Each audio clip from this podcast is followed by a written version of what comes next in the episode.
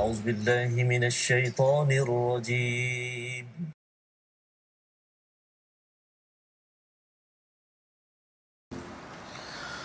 أعوذ بالله من الشيطان الرجيم. بسم الله الرحمن الرحيم. الحمد لله رب العالمين. الرحمن الرحيم. مالك يوم الدين. إياك نعبد وإياك نستعين. اهدنا الصراط المستقيم.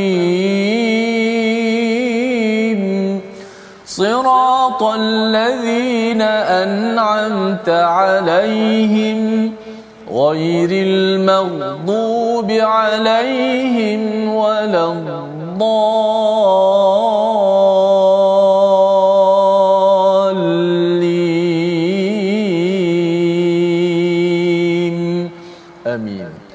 Assalamualaikum warahmatullahi wabarakatuh. Alhamdulillah wassalatu wassalamu ala Rasulillah wa ala alihi wa sahbihi wa mawalah. Amma ba' Alhamdulillah kita bertemu dalam My Quran Time baca faham amal.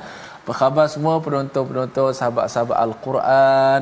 Eh, mudah-mudahan sentiasa sihat semua insya-Allah dan berada di samping keluarga masing-masing walaupun di mana sahaja kita berada mudah-mudahan kita sentiasa hidup eh, dengan Al-Quranul Karim. Baiklah, pada hari ini kita akan belajar ataupun meneruskan lagi halaman yang ke-463 surah Az-Zumar dan sahabat-sahabat uh, insya-Allah kita akan tadabbur uh, pada surah ini. Jom sama-sama kita membaca uh, doa ringkas kita. Subhanaka la ilma lana illa ma 'allamtana innaka antal alimul hakim. Rabbi zidni ilma. Amin. Allahumma amin. Alhamdulillah. Baik pada kali ini kita bersama dengan Profesor Maria Dr. Ahmad Sanusi untuk terus memberikan pencerahan dan tadabbur mutiara-mutiara kata uh, hikmah dalam muka surat 463. Falitafadhal mashkura. Terima kasih Ustaz Tirmizi. Assalamualaikum warahmatullahi wabarakatuh. Alhamdulillahi rabbil alamin wassalatu wassalamu ala asyrafil anbiya'i wal mursalin sayyidina Muhammadin wa ala alihi wa ashabihi ajma'in. Amma ba'd.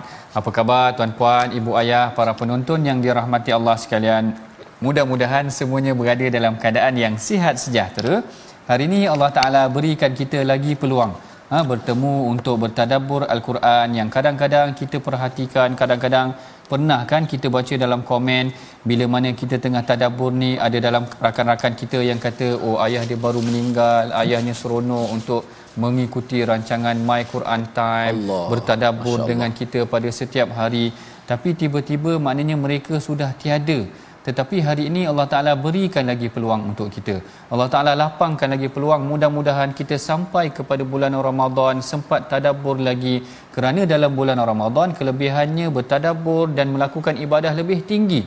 Dalam sebuah hadis Rasulullah sallallahu alaihi wasallam pernah menceritakan orang yang menunaikan umrah dalam bulan Ramadan dia kata umratan fi Ramadan ta'dilu hajjah iaitu menunaikan umrah dalam bulan Ramadan ini seumpama menunaikan haji tinggi pahala orang yang menunaikan umrah tersebut apatah lagi kalau kita setiap hari bertadabbur al-Quran dalam rancangan kita ini mudah-mudahan kita akan mendapat pahala yang berlipat kali ganda dan kita bersyukur kepada Allah Taala kerana masih lagi diberikan peluang untuk bersama dan untuk meneruskan pengajian kita bertadabbur al-Quran dalam rancangan My Quran Time. Baik. Hari ini kita akan masuk pada halaman yang ke-463. Ha, kita sebelum kita mulakan kita perhatikan dahulu uh, resolu, uh, resolusi minta maaf tuan-puan ya. Resolusi itu dah nak habis dah. Kita perhatikan dulu sinopsis minta maaf Ustaz. Sinopsis pengajian kita pada hari ini iaitu yang yang uh, tadabbur kita pada hari ini mengenai tentang fakta kesempurnaan kuasa dan ilmu Allah. Allahu akbar. Ini adalah perkara yang walaupun ringkas catatan notanya daripada ayat 41 hingga ayat ke-47 mengenai tentang kuasa dan ilmu Allah tetapi perbincangannya sebenarnya panjang ada beberapa perkara yang akan kita sentuh selepas daripada ini. Sebelum kita masuk dan sebelum kita hurai tentang apakah intipati perbincangan yang akan kita uh, apa bincangkan pada hari ini mari sama-sama tuan-puan kita bacakan dahulu ayat daripada ayat yang ke-41 hingga ayat yang ke-43 insya-Allah Silakan Baik, Alhamdulillah. Terima kasih Fadil uh, Dr. Ahmad Sanusi yang memberikan pencerahan awal ataupun mukadimah sinopsis so kita dah boleh faham ayat apa yang kita nak nak baca sebentar nanti. Moga-moga kita dapat membaca dengan penuh penghayatan, dengan penuh pengharapan kepada Allah Subhanahu Wa Taala kerana kita manusia yang lemah, uh, yang serba kekurangan, uh, kita perlu kepada yang maha sempurna itulah Allah Subhanahu wa taala yang memiliki segala sifat kesempurnaan dan Allah Taala tidak uh, memiliki sifat kekurangan. Dan Allah Subhanallah walhamdulillah Allahu akbar. Jom ayat 41 kita baca hingga ayat 43 dengan uh, maqam uh, jiharkah insya-Allah. أعوذ بالله من الشيطان الرجيم إنا أنزلنا عليك الكتاب للناس بالحق فمن اهتدى فلنفسه ومن ضل فإنما يضل عليها وما أنت عليهم بوكيل. الله يتوفى الأنفس حين موتها والتي لم تمت في منامها. فيمسك التي قضى عليها الموت ويرسل الأخرى ويرسل الأخرى إلى أجل مسمى. إن في ذلك لآيات لقوم يتفكرون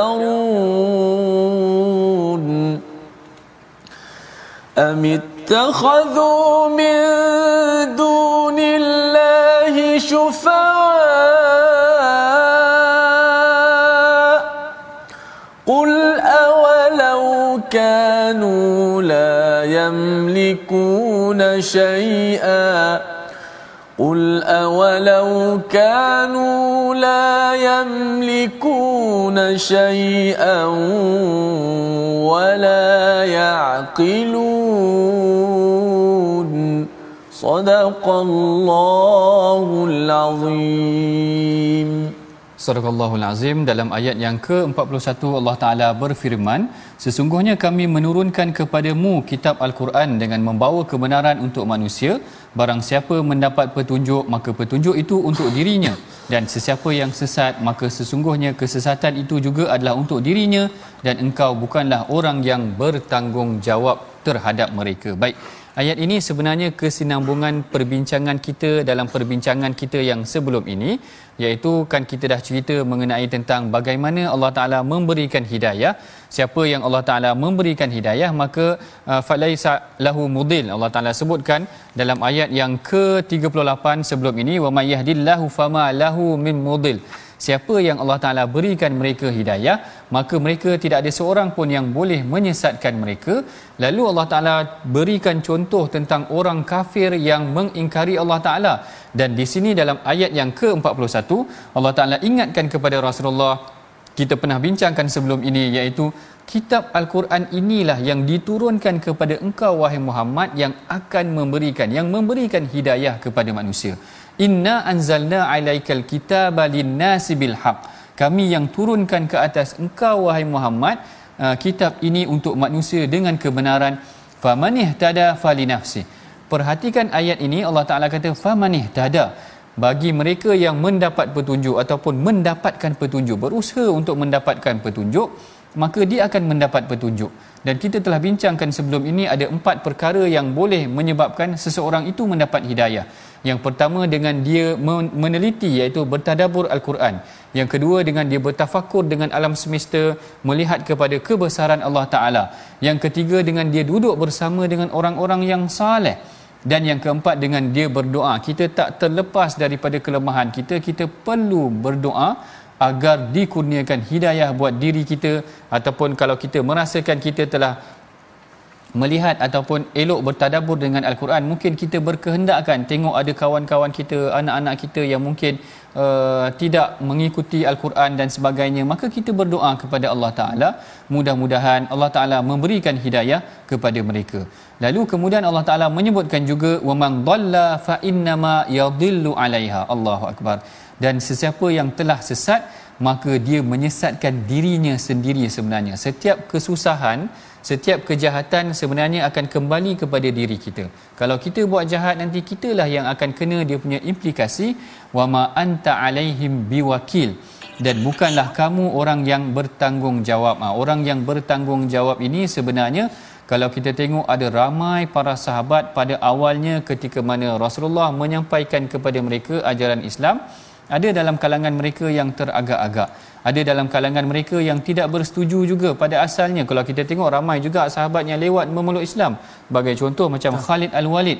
Sebagai contoh macam Amru Al-As. Mereka lewat juga tetapi akhirnya Allah Taala berdoa ataupun Allah Taala memberikan hidayah kepada mereka. Dan Rasulullah mendoakan hidayah kepada mereka. Ingat tak kita kisah Sayyidat Sayyidina Abu Hurairah? Yang mana dia mengadu kepada Rasulullah dia mengadu kepada Rasulullah dia kata ibu aku ni masih lagi belum memeluk Islam. Maka dia mohon kepada Rasulullah agar mendoakan ibunya. Lalu Rasulullah berdoa. Rasulullah kata Allah mahdi ummi Abu Hurairah. Wahai Tuhanku berikanlah hidayah kepada ibu kepada Abu Hurairah. Sehingga Allah Taala melapangkan dadanya. Inilah kepentingan doa juga agar kita mendapat hidayah daripada Allah Taala dan sekiranya kita perhatikan bagaimana seseorang itu tidak mendapat hidayah kita berdoa mudah-mudahan dia menerima hidayah dan kita telah berlepas ataupun kita telah terselamat. Allah Taala kata wama anta alaihim biwakil. Engkau tidak bertanggungjawab kerana ada sahabat bahkan mungkin ada juga ahli keluarga baginda nabi yang tidak memeluk Islam yang Allah Taala kata engkau tidak menjadi tanggungjawab buat diri engkau kerana engkau telah pun menyampaikan dan telah berdoa Kemudian Allah Taala meneruskan lagi ah ini kita masuk kepada hal kekuasaan Allah. Tadi Allah Taala dah ceritakan tentang Allah Taala beri hidayah kepada kita. Kita kena berusaha untuk mendapat hidayah, kita kena berusaha untuk menjadikan orang lain menerima hidayah juga. Kemudian Allah Taala kata ini kekuasaan Allah. Allahul ladzi Allahu yatawaffal anfusa hina mautiha. Allah lah yang mematikan jiwa-jiwa iaitu nyawa-nyawa ketika matinya wallati lam tamut fi manamiha dan jiwa-jiwa yang tidak mati ketika mana mereka tidur. Ha menarik di sini yang ini ada urai huraiannya daripada uh, beberapa sarjana ataupun ulama tafsir. Sebagai contoh al-Imam uh, Ibnu Ashur berjuga dengan berjuga, begitu juga dengan Syekh Tantawi kerana ada perbandingan Allah Taala ceritakan tentang Allah Taala yang mencabut nyawa dan Allah Taala kata wallati lam tamut fi manamiha. Dalam keadaan ketika mereka tidur sebenarnya mereka tidak mati. Tetapi kalau kita perhatikan dalam ayat yang lain Allah Taala kata wahwallazi yatawaffakum billail. Dan Allah lah yang mematikan kamu pada malam hari. Yang ini kerana Syekh Tantawi menyatakan seakan-akan tidur ini mirip dengan mati. Ha, yang ni yang kita bimbang. Kan ada orang eh ustaz bila dia tidur tak bangun-bangun Allahu akbar. Ni takut ni kan orang buat kadang-kadang orang buat macam main-main je. Tidur-tidur bangun-bangun marabbuka katakan macam tu. Orang buat main-main tapi sebenarnya tuan-puan kematian ni tak boleh buat main-main. Kerana Rasulullah sallallahu alaihi wasallam. Kalau tuan-puan perasan yang mana Rasulullah sallallahu alaihi wasallam ini setiap kali nak tidur dia akan membaca ayat-ayat tauhid.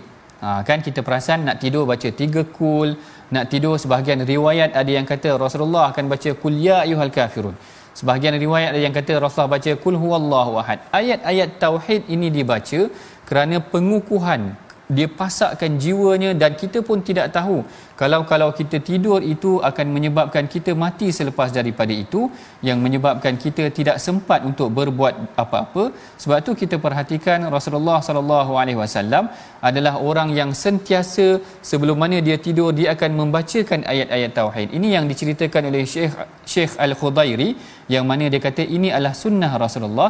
Bila nak tidur tuan-puan jangan lupa baca ayat kursi. Ha, ini juga disebutkan juga dalam hadis ayat kursi adalah ayat tentang tauhid. Ayat tentang kul huwallahu ahad suratul ikhlas adalah ayat tentang tauhid. Ayat-ayat tentang tiga kul semua itu adalah menunjukkan kelemahan hamba dan pengabdian kita kepada Allah. Kita memastikan ataupun kita memasakkan tauhid kita kepada Allah taala sebelum kita tidur kerana kita tak tahu kalau kita tidur nanti kita tidak berkesempatan ataupun kita tidak tahu selagi mana usia kita dipanjangkan ataupun tidak. Fayumsikul lati qada alaiha al-mauta wa yursilul ukhra ila ajalin musamma. Maka dia menahan jiwa yang dia telah tetapkan ke atasnya kematian dan dia melepaskan. Tengok kuasa Allah Taala kan kadang-kadang kita tengok banyak keajaiban yang luar biasa. Kadang-kadang ada yang dah meninggal tuan-puan ada yang hidup balik pun ada kan? Kuasa Allah Taala dia dia boleh pegang jiwa yang dia nak hendak pegang. Kadang-kadang kita tengok dalam keadaan dah accident dah dah tercampak. Kalau kita tengok kereta tu dia punya penyek tu orang kata penyek ke remuk tu tak ada harapan dah. Tapi selamat. Boleh keluar elok kadang-kadang macam tu. Allah Taala yang pegang jiwa manusia tuan-puan. Ha, ini pentingnya sebenarnya bahkan kematian-kematian yang berlaku di sekeliling kita mengingatkan kita yang pertama tentang kekuasaan Allah yang kedua mengingatkan kita tentang ilmu Allah dan di kesempatan ini juga suka juga untuk saya kongsikan kepada tuan-puan tentang beberapa perkara mengingati mati. Ini penting sebenarnya. Kita tengok Allah Taala menceritakan tentang bagaimana Allah Taala memegang jiwa manusia.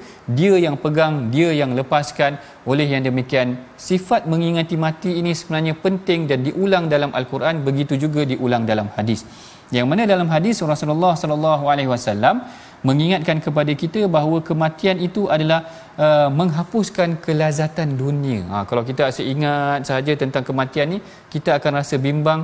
Rasulullah kata akthiru dzikraha min lazat. Iaitu perbanyakkan zikir ataupun perbanyakkan mengingati kematian kerana perkara tersebut adalah perkara yang akan mendekatkan diri kita dengan Tuhan. Kadang-kadang kita terlalu seronok dengan kekayaan, kemewahan, zon selesa kita sehingga kita tak terlupa bahawa kita sebenarnya akan bertemu dengan Allah Taala dan segala perkara tersebut tidak akan kekal selama-lamanya.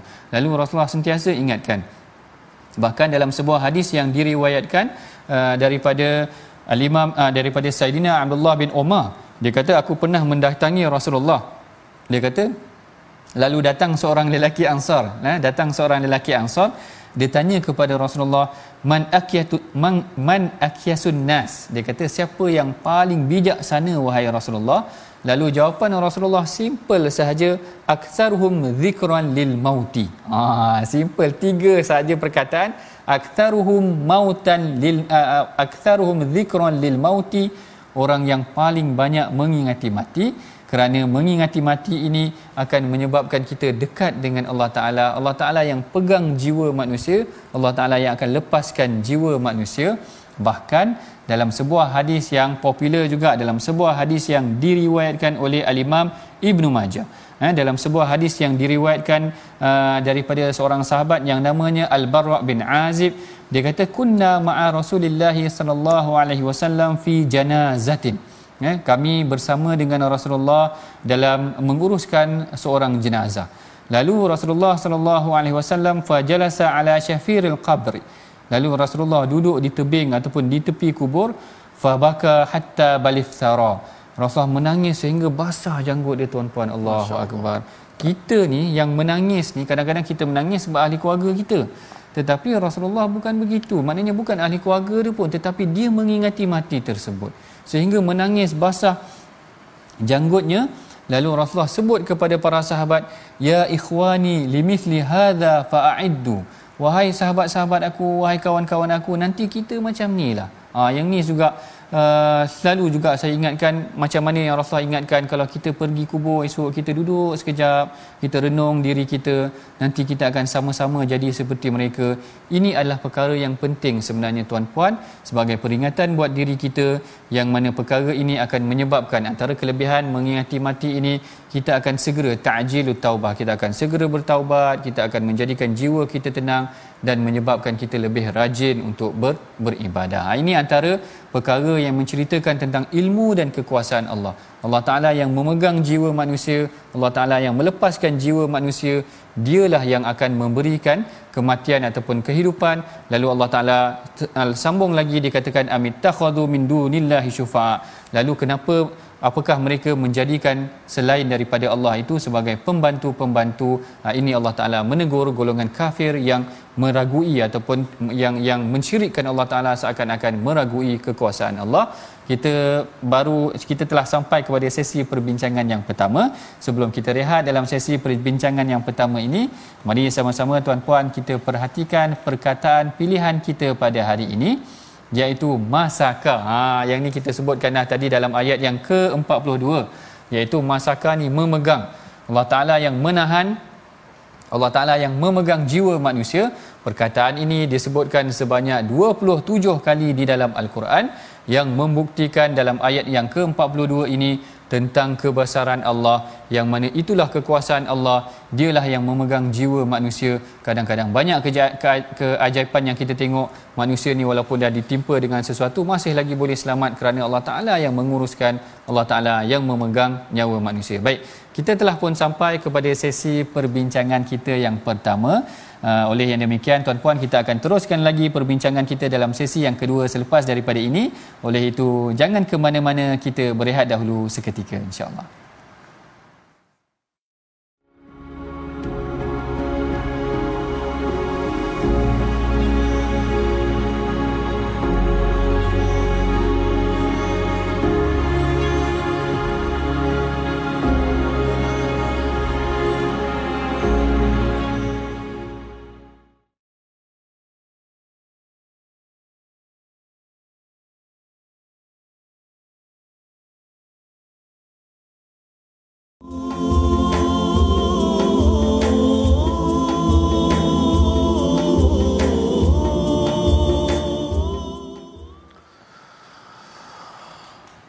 whole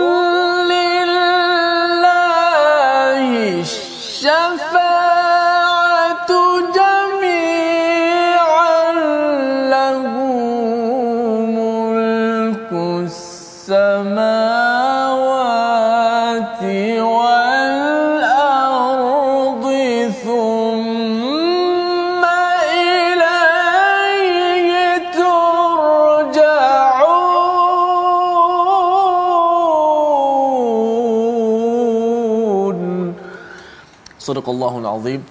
Katakanlah pertolongan itu hanya milik Allah. Dialah yang memiliki kerajaan langit dan bumi. Kemudian kepadanya kamu akan dikembalikan. Inilah ayat ataupun yang sentiasa kita sebut eh, kita adalah kepunyaan Allah. Langit dan bumi ini adalah milik Allah Subhanahu Wa Taala. Allah Maha berkuasa dan kita kepada Allah lah kita akan dikembalikan. Maka mudah-mudahan kita sentiasa sebagaimana kata profesor tadi kita kena sentiasa banyak ingatkan kematian eh, kerana banyaknya kelalaian kita. Ha, kita atas dunia kadang kita lalai kan? Tengah baca Quran pun boleh lalai. Apatah lagi kalau buat benda lain kan? Tengah baca Quran pun kadang-kadang hati ingat apa nak pergi shopping kan?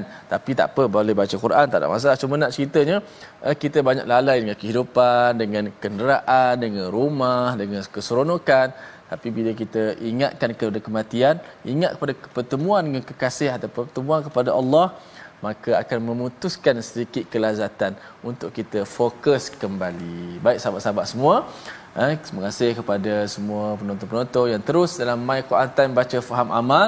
Alhamdulillah kita tak sabar untuk melihat bahagian kedua pula muka surat 463 ini. Sebelum itu eh, kita lihat slide tajwid kita sikit hari ini Baik, kulillahumma fatiras samawati wal ard. Sempurnakan sebutan kalimah dalam ayat ini. Simple je. Tetapi ramai sahabat-sahabat bila baca Quran, dia tak perasan ayat tu. oleh kerana mungkin barangkali uh, baris itu tidak ada mat perkataan Allah dalam al-Quran mushaf kita memang tidak ada alif tidak ada tanda panjang tetapi bacaan dia tetap dibaca dengan dua harakat di sini kulillahumma banyak lagi uh, sekali kesalahan uh, pada ayat ini orang baca kulillahumma kulillahumma. Ha, sedangkan tu adalah perkataan Allahumma.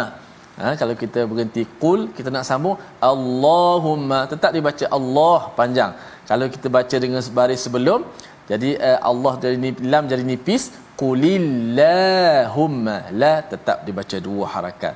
Ha, jadi jangan baca kulillahumma kita baca qulillahumma fatiras samawati wal ard okey qulillahumma fatiras samawati wal ard itu adalah perkataan Allah Allahumma.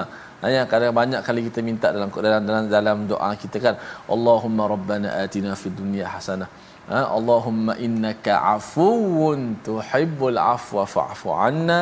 Ha? doa yang kita amalkan dalam bulan Ramadan yang mencari Lailatul Qadar dan sebagainya. Baiklah sahabat-sahabat itulah sedikit sebanyak tentang ke- keedah menyebut uh, supaya kita dapat menyebut dengan betul. Ha, kadang-kadang tak perasan ha, doktor? Betul. perkataan Allahumma biasa sebut sama. Biasa sebut panjang. Kalau doa betul Allahumma. Tapi bila dalam Quran tulisan tu jadi tak perasan kita baca kulillahumma patutnya kulillahumma gitu. Wallahu alam. wallahu alam. Terima kasih ustaz Tirmizi atas bimbingan mengajar kita tentang sebutan bacaan tajwid yang betul. Mudah-mudahan kita membaca dengan tepat seperti mana yang diajarkan oleh baginda Nabi sallallahu alaihi wasallam. Baik kita akan masuk kepada sesi perbincangan yang selanjutnya. Dalam bahagian awal tadi dalam bahagian pertama tadi kita ceritakan bagaimana kekuasaan Allah Taala. Allah Taala yang menurunkan al-Quran kepada Rasulullah. Al-Quran itulah yang memberikan hidayah kepada Rasulullah.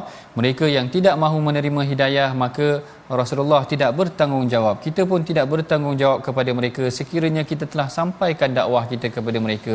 Kita dah beri mereka peringatan dan kita telah mendoakan mereka. Dan kemudian Allah Taala menceritakan seterusnya kekuasaan Allah iaitu dengan memegang jiwa dan nyawa manusia. Allahu Akbar. Yang ini yang kita ingatkan tadi bagaimana pentingnya untuk kita memperbanyakkan mengingati mati kerana Allah Taala yang memegang jiwa kita nyawa kita kita tak tahu bila-bila masa sahaja kita boleh meninggal. Allah Taala sebutkan wallati lam tamut fi manamiha. Allah Taala lepaskan ada yang Allah Taala lepaskan ketika mereka sedang tidur.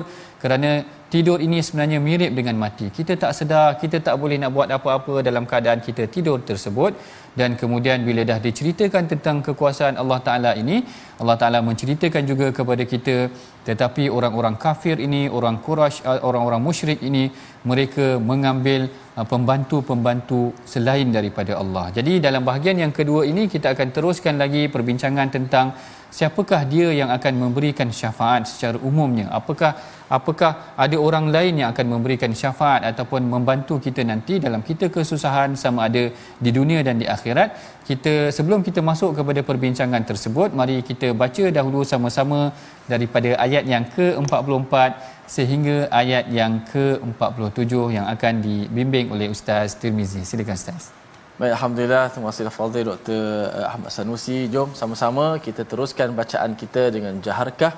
Taranum Jaharkah pada ayat yang ke-44 hingga ayat 47. أعوذ بالله من الشيطان الرجيم قل لله الشفاعة جميعاً له ملك السماوات والأرض ثم إليه ترجعون.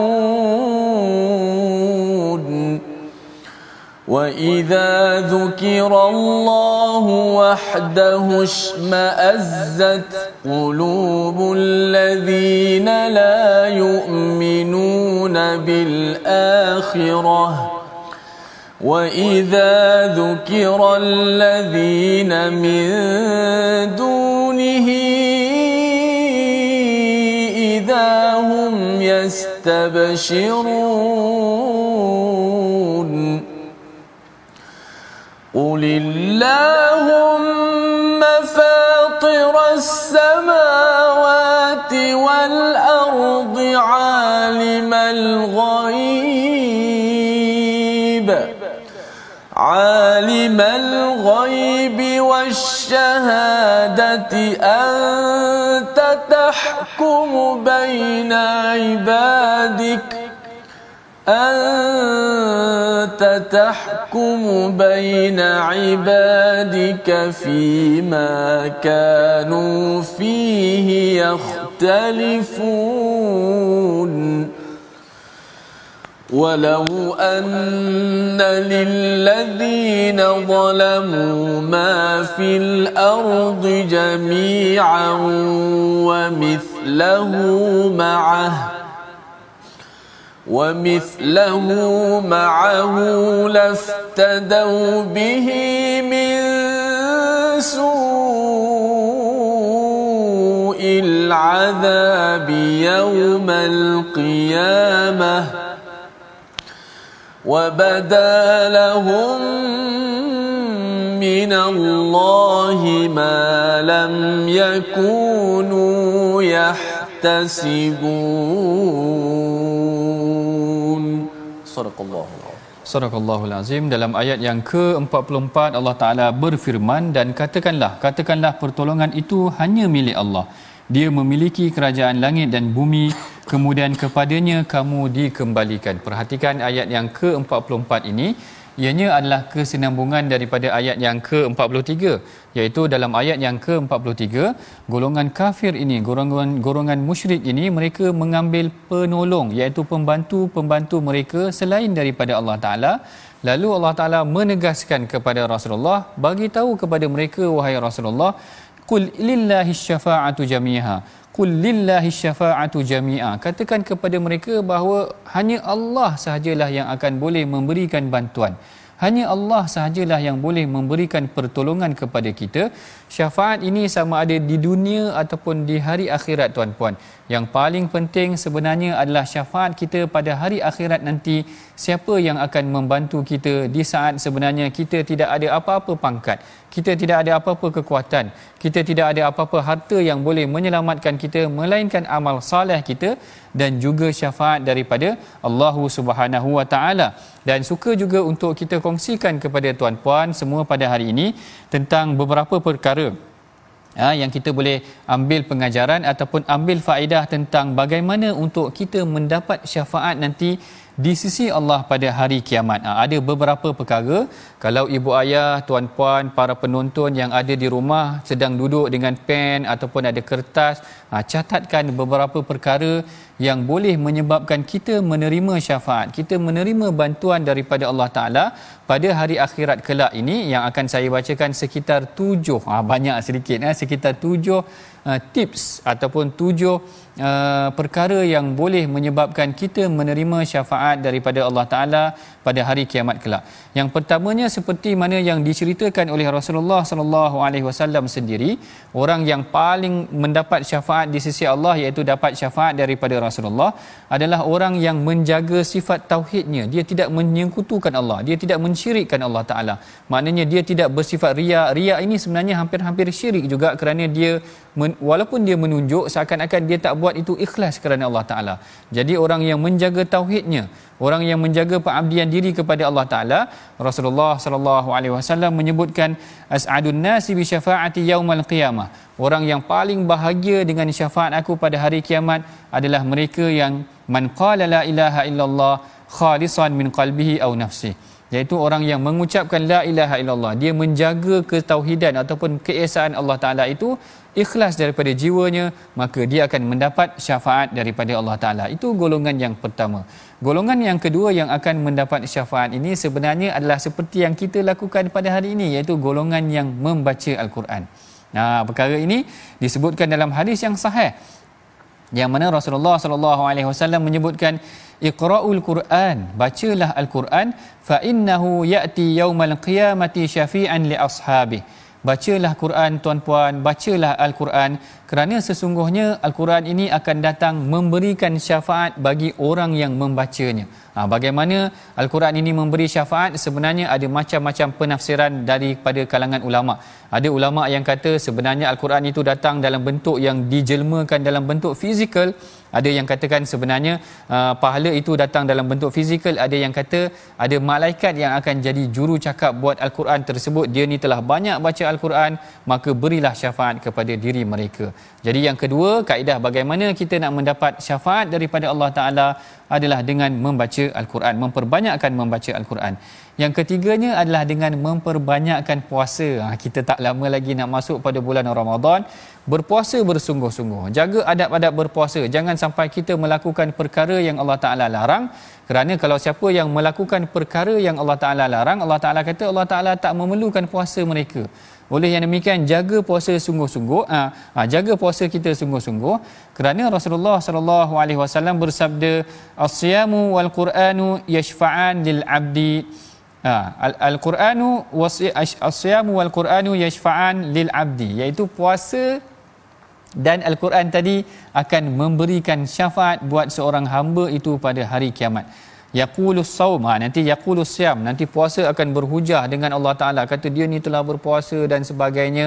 Ha, yang ketiga perbanyakkan puasa ibu ayah tuan-puan para penonton yang dirahmati Allah sekalian yang keempat yang menarik juga adalah uh, orang yang membaca doa selepas daripada azan. Ha, yang ni kadang-kadang ramai tak ambil indah. Bila dengar azan dia buat tak tahu macam tu eh. Kadang-kadang dengar radio pun ambil kesempatan baca doa selepas daripada azan. Itu sebenarnya adalah peluang untuk kita mendapat syafaat daripada Allah Taala. Yang ini yang disebutkan dalam sebuah hadis Nabi sallallahu alaihi wasallam. Rasulullah sallallahu alaihi wasallam bersabda, "Idza sami'tul muazzin Idza sami'tum muadzin faqulu mithla ma yaqul thumma sallu alayya. Siapa yang dengar macam muazzin kata Allahu akbar Allahu akbar diucap macam mana yang muazzin ucap, summa sallu alayya bersalawatlah ke atas Rasulullah. Kemudian mintalah kepada Allah Taala summa sallallahu lil wasilah agar dikurniakan kepada Rasulullah itu wasilah yang kita selalu bacalah doa yang lepas azan tu. Lalu Rasulullah sallallahu alaihi wasallam bersabda man sa'ala lil wasilah halat lahu syafaa'ah siapa yang memohon wasilah buat Rasulullah maka dia akan mendapat syafaat daripada Rasulullah sendiri. Ini yang keempat tuan-puan. Ha dah keempat dah. Bagaimana sebenarnya simple saja baca doa selepas azan pun boleh menerima syafaat daripada Allah ataupun boleh menerima syafaat daripada Rasulullah sallallahu alaihi wasallam sendiri. Itu yang keempat dan yang kelimanya adalah dengan kalau kita ramai orang mendirikan solat jenazah kepada kita, kita boleh mendapat syafaat. Orang yang mendirikan solat jenazah itu pun boleh mendapat syafaat. Oleh yang demikian kalau ada kawan kita meninggal kita datang tunaikan solat jenazah buat dia. Dan bahkan kalau ada ahli keluarga kita yang meninggal kita ajak ramai-ramai orang menunaikan solat jenazah.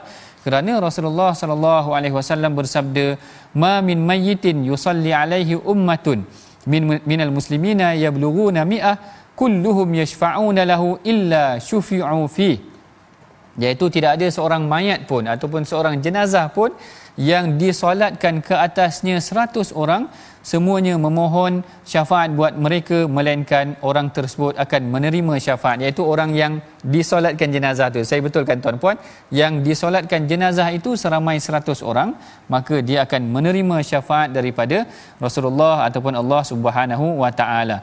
Dan yang keenamnya adalah dengan memperbanyakkan salat ha, selain daripada solat fardu maka kita solat sunat kerana ada seorang lelaki datang bertemu dengan Rasulullah.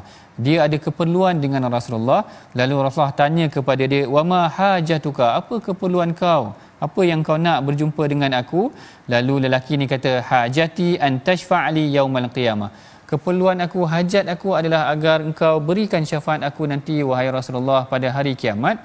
Lalu Rasulullah tanya kepada dia man dallaka ala hadha? Siapa yang uh, ceritakan kau tentang uh, syafaat ni semua tentang hari kiamat ni nanti. Lalu dia kata Tuhanku Rabbi Tuhanku telah memberikan panduan bahawa minta uh, pertolongan ataupun syafaat daripada Rasulullah. Lalu Rasulullah sallallahu alaihi wasallam uh, menyatakan kepada lelaki tersebut fa'inni bikasratis sujud iaitu bantulah aku kalau aku nak kalau engkau nak dapat syafaat aku bantu aku dengan engkau memperbanyakkan sujud. Maknanya dengan kita memperbanyakkan mendirikan solat malam memperbanyakkan mendirikan solat-solat sunat dia mudah-mudahan akan menyebabkan kita mendapat syafaat daripada Rasulullah sallallahu alaihi wasallam. Dan yang terakhir sekali ha, banyak sikit sebab tu saya minta tuan-puan catatkan tadi ataupun ambil pen tu tadi. Iaitu yang ketujuhnya adalah dengan kita bersabar atas kematian terutama sabar atas kematian anak. Mereka yang uh, diuji dengan kematian anak. Sebenarnya anak tersebut berupaya untuk memberikan bantuan kepada dirinya. Uh, yang ini yang disebutkan dalam sebuah hadis ma min muslimin yamutu bainaha bainahuma thalathatun aulad lam yablughul hanath illa adkhanahumallahu bifadlin rahmatihi iyyahumul jannah iaitu mereka yang meninggal anak yang tiga orang ada yang kata anak dua orang dan sebagainya maka anak-anak kecil ini yang akan pimpin mereka. Dalam sebuah hadis ada yang katakan sedemikian mereka akan memberikan syafaat kepada ibu ayah ini adalah tujuh golongan. Saya nak ulang balik pun agak panjangkan nanti makan masa. Ini adalah tujuh golongan ataupun tujuh perkara yang membolehkan kita menerima syafaat daripada Rasulullah sallallahu alaihi wasallam. Dan kemudian Allah Taala menyebutkan pada pada ayat yang seterusnya wa idza dzukirallahu wahdahu shma'azzat qulubul ladzina la yu'minuna bil akhirah. Orang-orang yang uh, tidak beriman ini apabila mereka mengingati Allah, mereka rasa kesal. Ha? Yang ni kita tak nak ada dalam jiwa kita. Sepatutnya kita seronok mengingati Allah dan sepatutnya kita segar kerana mengingati Allah ni sebenarnya menenangkan jiwa. Tetapi Allah Taala bayangkan kepada kita bagaimana sebenarnya orang-orang yang tidak beriman ini bila diperingatkan mereka tentang Allah mereka menjadi isma'azzat mereka menjadi kesal. Ha, perkataan ini seronok untuk sebutkan lain sikit dalam al-Quran. Wa idza dzikrallahu wahdahu isma'azzat qulubul ladzina la yu'minuna bil akhirah dan apabila disebutkan nama Allah satu-satunya maka menjadi kesal hati orang-orang yang tidak beriman.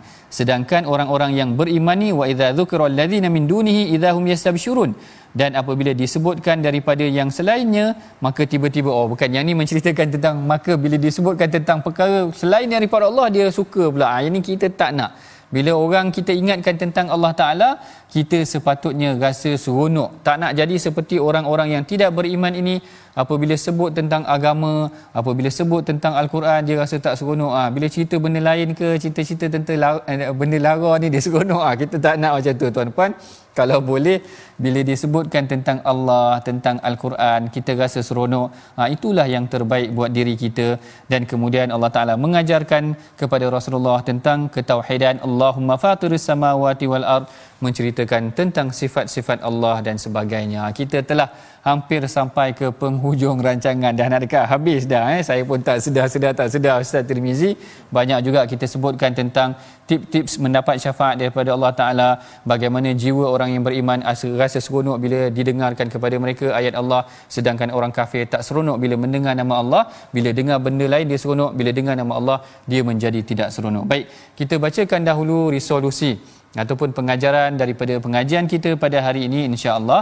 Yang pertama adalah dengan kita memperbanyakkan diri ingat kematian pada bila-bila masa iaitu disebutkan dalam ayat yang ke-42. Yang kedua tinggalkan perkara khurafat dan serahkan kebergantungan ataupun pergantungan kita hanya untuk Allah dan yang ketiga yakini perkara gaib yakini dengan hari kiamat dapat menambah keimanan kita kepada Allah taala itulah dia tuan-puan pengajian kita pada hari ini daripada halaman yang ke-463 mudah-mudahan ada sedikit pengajaran yang boleh tuan-puan amalkan dan praktikkan bagi mengakhiri dan memberkati pengajian kita. Mari sama-sama kita bacakan doa yang akan dipimpin oleh ustaz Tirmizi kita. Silakan ustaz الحمد لله رب العالمين والصلاة والسلام على أشرف الأنبياء والمرسلين وعلى آله وصحبه أجمعين آمين. اللهم أحينا على الإيمان آمين. وتوفنا على الإيمان واحشرنا مع زمرة أهل الإيمان آمين. اللهم اجعلنا من أهل الإيمان اللهم اجعلنا من أهل الإيمان ممن بشرتهم بالروح والريحان والرضا والرضوان يا رب العالمين وصلى الله على سيدنا محمد وعلى آله وصحبه وسلم والحمد لله رب العالمين Alhamdulillah sahabat-sahabat sekalian selesai kita pada halaman 463 ini moga-moga kita semua menjadikan al-Quran bergerak dalam diri kita tadabbur panduan yang telah diberikan oleh Fadil Doktor tadi dapat sama-sama kita ambilkan uh, pengajaran dalam kehidupan kita semua. Kita mengajak semua sahabat-sahabat untuk panjangkan ataupun sama-sama kita menyumbang dalam tabung gerakan Al-Quran. Moga-moga kita dapat memberikan manfaat pada ummah daripada harta benda kita insya-Allah. Dan seperti biasa saksikan ulangan pada malam ini dan juga pada esok hari. Moga-moga Al-Quran sentiasa bertahta di hati kita dan moga-moga kita sentiasa menjadi orang yang beradab dengan bulan yang mulia bulan Ramadan. Kita makin dekat Ramadan makin rasa seronok untuk kita bertemu dengan Ramadan. Allahumma ballighna Ramadan. My Quran Time, baca faham amal. Assalamualaikum.